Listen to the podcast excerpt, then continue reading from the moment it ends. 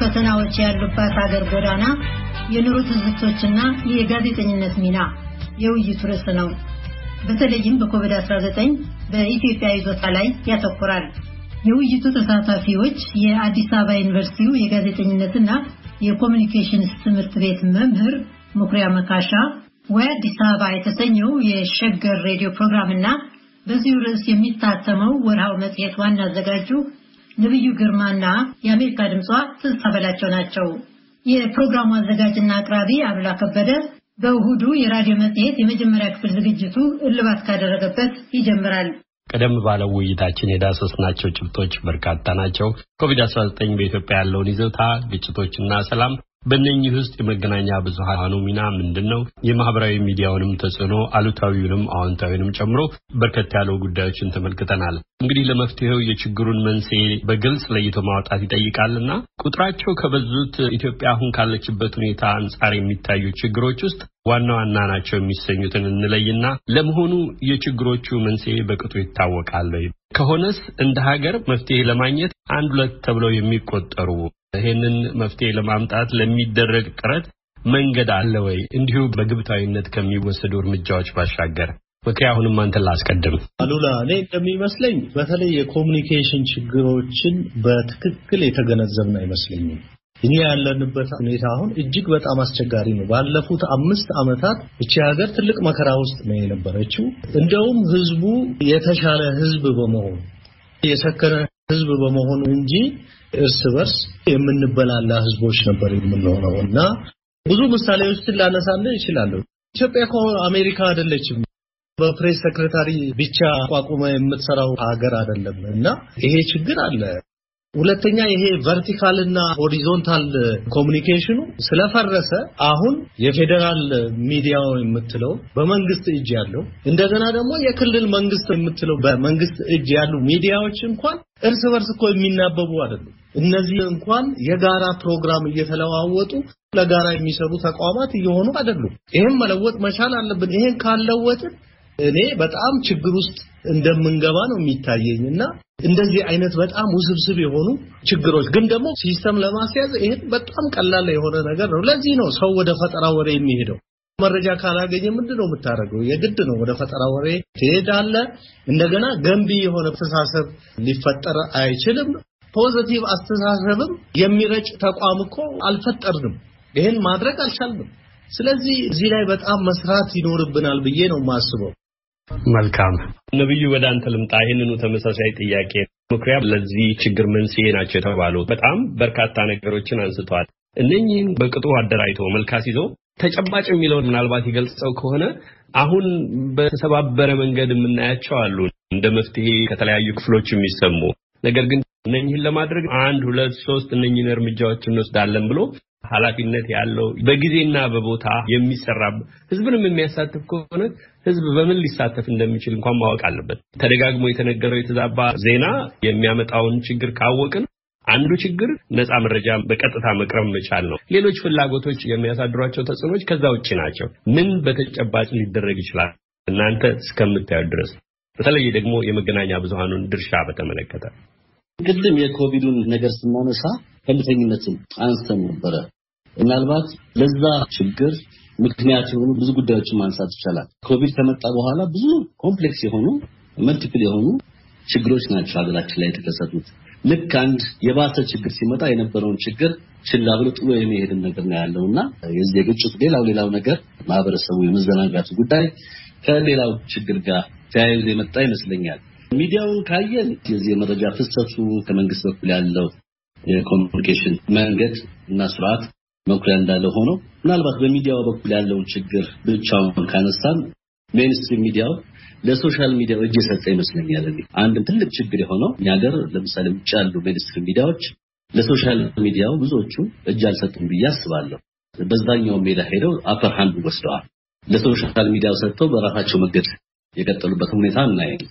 እኛ ሀገር ግን social media በጣም እየሰፋ ሲመጣ በዛው መጠን mainstream media social media ውን መጠቀም አልቻለም። አንዱ ትልቅ ችግር ይሄ ይመስለኛል።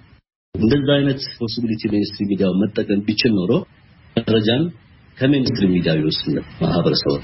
ስለዚህ እዚህ ጋር ስለማያገኝ social media ው ላይ ከዛ ይሄ እንግዲህ ቅድም ያልነው ይሄ fake news፣ ሌሎች ነገሮችም በዚህ level አገርን እስከ ማተራመስ የደረሱበት ሁኔታ ከዛ ጋር የተያያዘ ነው። ግን ሚዲያው ለምን እንደዛ ሆነ ብለን ካሰብን ደግሞ ብዙ ነገሮች ማንሳት ይቻላል። ለምሳሌ professional capacity አንደኛው ነው። ጋዜጠኞቻችን ምን ያህል አቅም አለን ብለን ካሰብን ብዙ ነገሮች ማንሳት ይቻላል። በአብዛኛው skill ላይ ነው የምናተኩረው እና ከእውቀት ጋር የተገናኙ ነገሮች ላይ ብዙ focus አናውቅም። አሁን በዚህ በአባይና በ border ጉዳይ ካየን በ expert level እየመጡ ያሉ ጋዜጠኞችን እያየን ነው። ኢኮኖሚው ላይ እንዲህ እንዲህ አይነት ሴክተሮች ላይ እናያለን። ኮቪድ ላይ ለምሳሌ አንዱ ችግር ምናልባት ያላነሳ ነው ቅድም ሕክምናው ላይ በደንብ ከፍ ያለ ጥሩ እውቀት ያለው በደንብ ያነበበ ጋዜጠኛ ስለማናገኝ በአብዛኛው expert ወይም ደግሞ ሐኪሙ ላይ dependent ሆነ ነው የምንመለከተው። ሌሎች ነገሮች ላይ አሁን analyst ኦች እና ወጣት ልጆች በጣም analyze የሚያደርጉ ልጆችን እያየን በዚህ በጂኦፖለቲክሱ ላይ ሌሎች ነገሮች ላይ አሁን ግጭቱ ላይ እንዲህ አይነት ሰዎች የሉም። ይሄ ሀገር ውስጥ ባለው ላይ ወይም ደግሞ ቢኖሩም ያን ያህል ደፍረው ወጥተው የሚናገሩ ልጆችን አናይም እና በሁሉም ሴክተር እንደዚህ አይነት ጋዜጠኝነት ያስፈልገናል። ሌላው የ financial capacity የሚዲያው በጣም እየሞተ መጥቷልና ይሄ አንዳንዴ ሚዲያውን ብሌም ለማድረግም የሚያስቸግር እስከ መሆን የዘለቀ ደረጃ ላይ ነው ያለው። ምናልባት ኮቪድ ከመጣ በኋላ የተዘጉ ቴሌቪዥን ጣቢያዎችን ማንሳት እንችላለን። የተዘጉ ሚዲያዎች አሉ።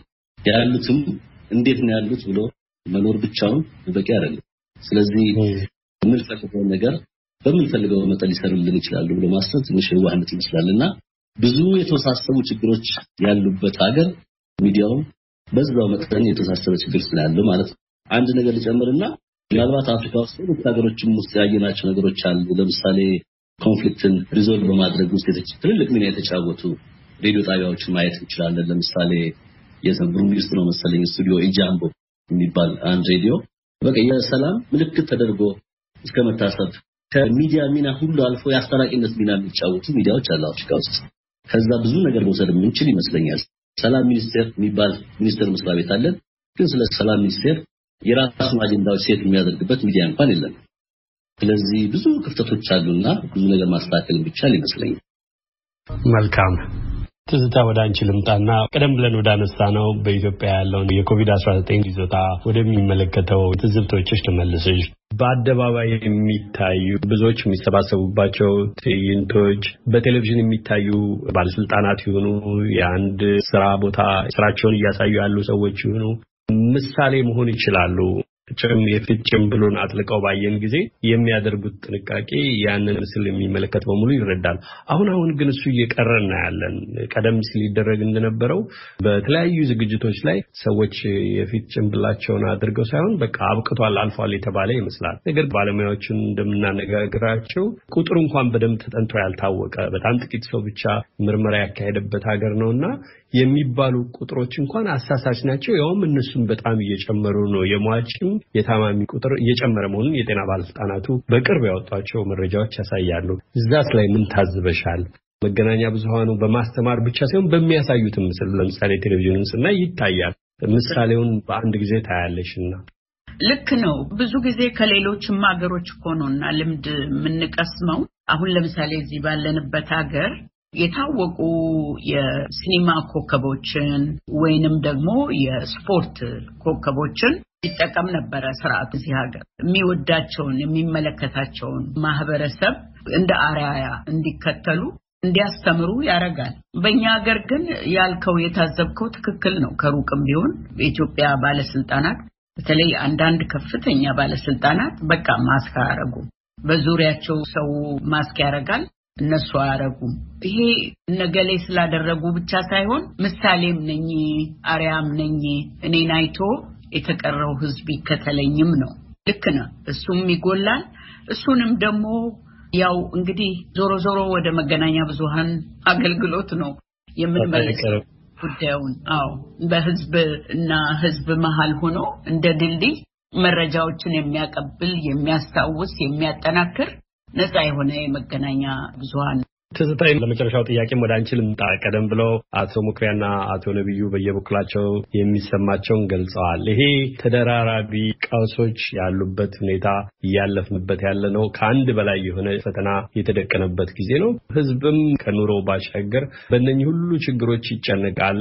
የሚቀጥለው ሁኔታ ምን ይሆናል፣ የተሻለ ሁኔታ እንዲመጣ ምን መደረግ አለበት በየቤቱ የሚነጋገርበት ይመስለኛል። ከዛ አንጻር አሁን የኮቪድ-19 ጉዳይ ገፋ አድርገን አነሳን እንጂ ይሄ የሐሰት ዜና ስርጭቱን፣ ግጭት ያለበት ሁኔታ፣ የረሃብ አደጋ ያንዣበበበት ዞሮ ዞሮ የመገናኛ ብዙሃን ትልቅ ስራ ነው እና በየቀኑ ለችግሮቹ ምንጭ ናቸው ያላችኋቸው ቀደም ብላቸው ያነሳችኋቸው በርካቶች ናቸው። ምን መደረግ አለበት የሚለውን ከግለሰብ ባሻገር እርምጃውን የሚወስዱ ክፍሎች ማወቅ አለባቸው እና ምን ይታይሻል በአንቺስ በኩል? ብዙ ነገሮች ናቸው እውነትም አሉ ላይ ያነሳኸው ዋናው የመገናኛ ብዙሃን ስራ ስንል እንደ እውነቱ ለመናገር በትክክል ዘገባ የሚያቀርቡም አሉ ኢትዮጵያ ውስጥ። ነገር ግን ባለው የመረጃዎች ውዥንብር ማህበራዊ መገናኛ ላይ የሚለቀቀው ዩቱብ ላይ የሚለቀቀው እርግጥ ነው የተወሰኑ ሰዎች ናቸው ያንን መረጃ የሚያገኙት። እነሱ ደግሞ ምንም አይነት ሙያው ሳይኖራቸው መልሰው ወደ ማህበረሰቡ ደግሞ የሚያሰራጩት ነገር እሱ ውዥንብር ይፈጥርና በትክክል የሚሰሩት መገናኛ ብዙሃን እነኝን አሁን ያነሳቸውን ጉዳዮች የመፈናቀሉንም፣ የህዝብ ግጭትንም፣ ረሃቡንም በተመለከተ በትክክል የሚዘግቡት ድምፃቸው ይዋጣል። ይሄ ይመስለኛል ችግሩ። ምክንያቱም ሌሎቹ አጀንዳውን ይይዙትና በተዛባ መንገድ መረጃዎች ይሰራጫሉ። እንግዲህ ለዚህ ቀደም ብለንም ያነሳነው ነገር ነው። ይሄ አዲስም ሀሳብ አይደለም። በአንድ ሀገር ውስጥ ነፃ የመረጃ ፍሰት በሌለበት ቦታ ለፈጠራ ወሬዎች መንገድ ይከፈታል እና ዞሮ ዞሮ የኢትዮጵያ መንግስት አሁን ጋዜጠኞችን ስታነጋግር ቀደም ብሎ አንድ የነበረ በተወሰነ ጊዜ መረጃ የሚሰጣበት መስሪያ ቤት ነበረ። እሱ ፈርሷል። እሱም ይመለስ ከሆነ ወይንም በሌላ አደረጃጀት ከመንግስት ባለስልጣናት መረጃ የሚሰጥበት መኖር አለበት። እያንዳንዱ የመንግስት ባለስልጣን ደግሞ መረጃዎችን ለህዝብ ለጋዜጠኞች መስጠት ግዴታው መሆኑን ማወቅ አለበት። ግዴታ ነው። ህዝብ የመስማት መብቱም እና መረጃዎችን እያንዳንዱ የመንግስት ባለስልጣናት መስጠት ነው ያለባቸው። ጋዜጠኛ አንዱ ከሌላው እየጠየቀ እየተበደረ መዘገብም የለበትም። ይሄ ነው አንዱ ትልቅ ችግር። እሱ መሻሻል እንዳለበት ነው የማየው። በኢኮኖሚውም በእርስ በርስ ግጭቱም በሀገሪቱ ሰላም ዘለቄታውም የመረጃ ፍሰቱ ክፍት መሆን አለበት። ጋዜጠኞች ደግሞ በተቻለ መጠን መረጃ አድራሽ ድልድይ እንጂ የመረጃው ቋት አይደሉም። ምክንያቱም አድራሽ ናቸው። ከዚህም ከዚህም የተገኘውን መረጃ አስተካክለውና ባልተዛባ መልኩ እውነት ላይ የተመረኮዘውን ለሕዝብ ማድረስ አለባቸው። ይሄ ሲመጣ ነው እንግዲህ ችግራችን ሊቀረፍ የሚችለው ብዬ ነው የማስበው። በጣም አመሰግናለሁ ትዝታ። አጣርቶ ማቅረብ አለበት መረጃ ሰብሳቢ አቀባይ እንጂ ራሱ የመረጃው ፈጣሪ አይደለም ነው ያልሽው። የመገናኛ ብዙኃን ድርሻ የተዋጣለት ሲሆን ሰላምን ምናልባትም ህዝቦችን የሚያቀራርብና መልካም ሁኔታ የመፍጠር አቅም እንዳለው ለጥፋት ሲሰማራም ተመልክተናል። በሩዋንዳው እልቂት የሩዋንዳው ሬዲዮ ሚል ኮሊንስ የተጫወተው ሚና በታሪካዊ ሁኔታ የሚታወቅ ነው። ይሄ አንድ ቀን ተነስቶ በአንድ ውይይት የሚቋጭ አይደለም። ተደጋጋሚ ውይይቶችን ይጋብዛል። ቀደም ብዬ እንደጠቆምኩት በሐሰት ወሬዎች መነሻነት በተከታታይ የምናቀርበው ውይይት አካል ነው። የጋዜጠኞች የጠረጴዛ ዙሪያ ውይይት መኩሪያ መካሻ፣ ነቢዩ ግርማ፣ ባልደረባዬ ትዝታ በላቸው እንግዶቼ መሰል የጋዜጠኞች የጠረጴዛ ዙሪያ ውይይት እንጋብዛችኋለን። ለአሁኑ ለጊዜያቸው አመሰግናለሁ። እግዜር ይስጥልኝ። እኛም እናመሰግናለን። አሉላ ጊዜ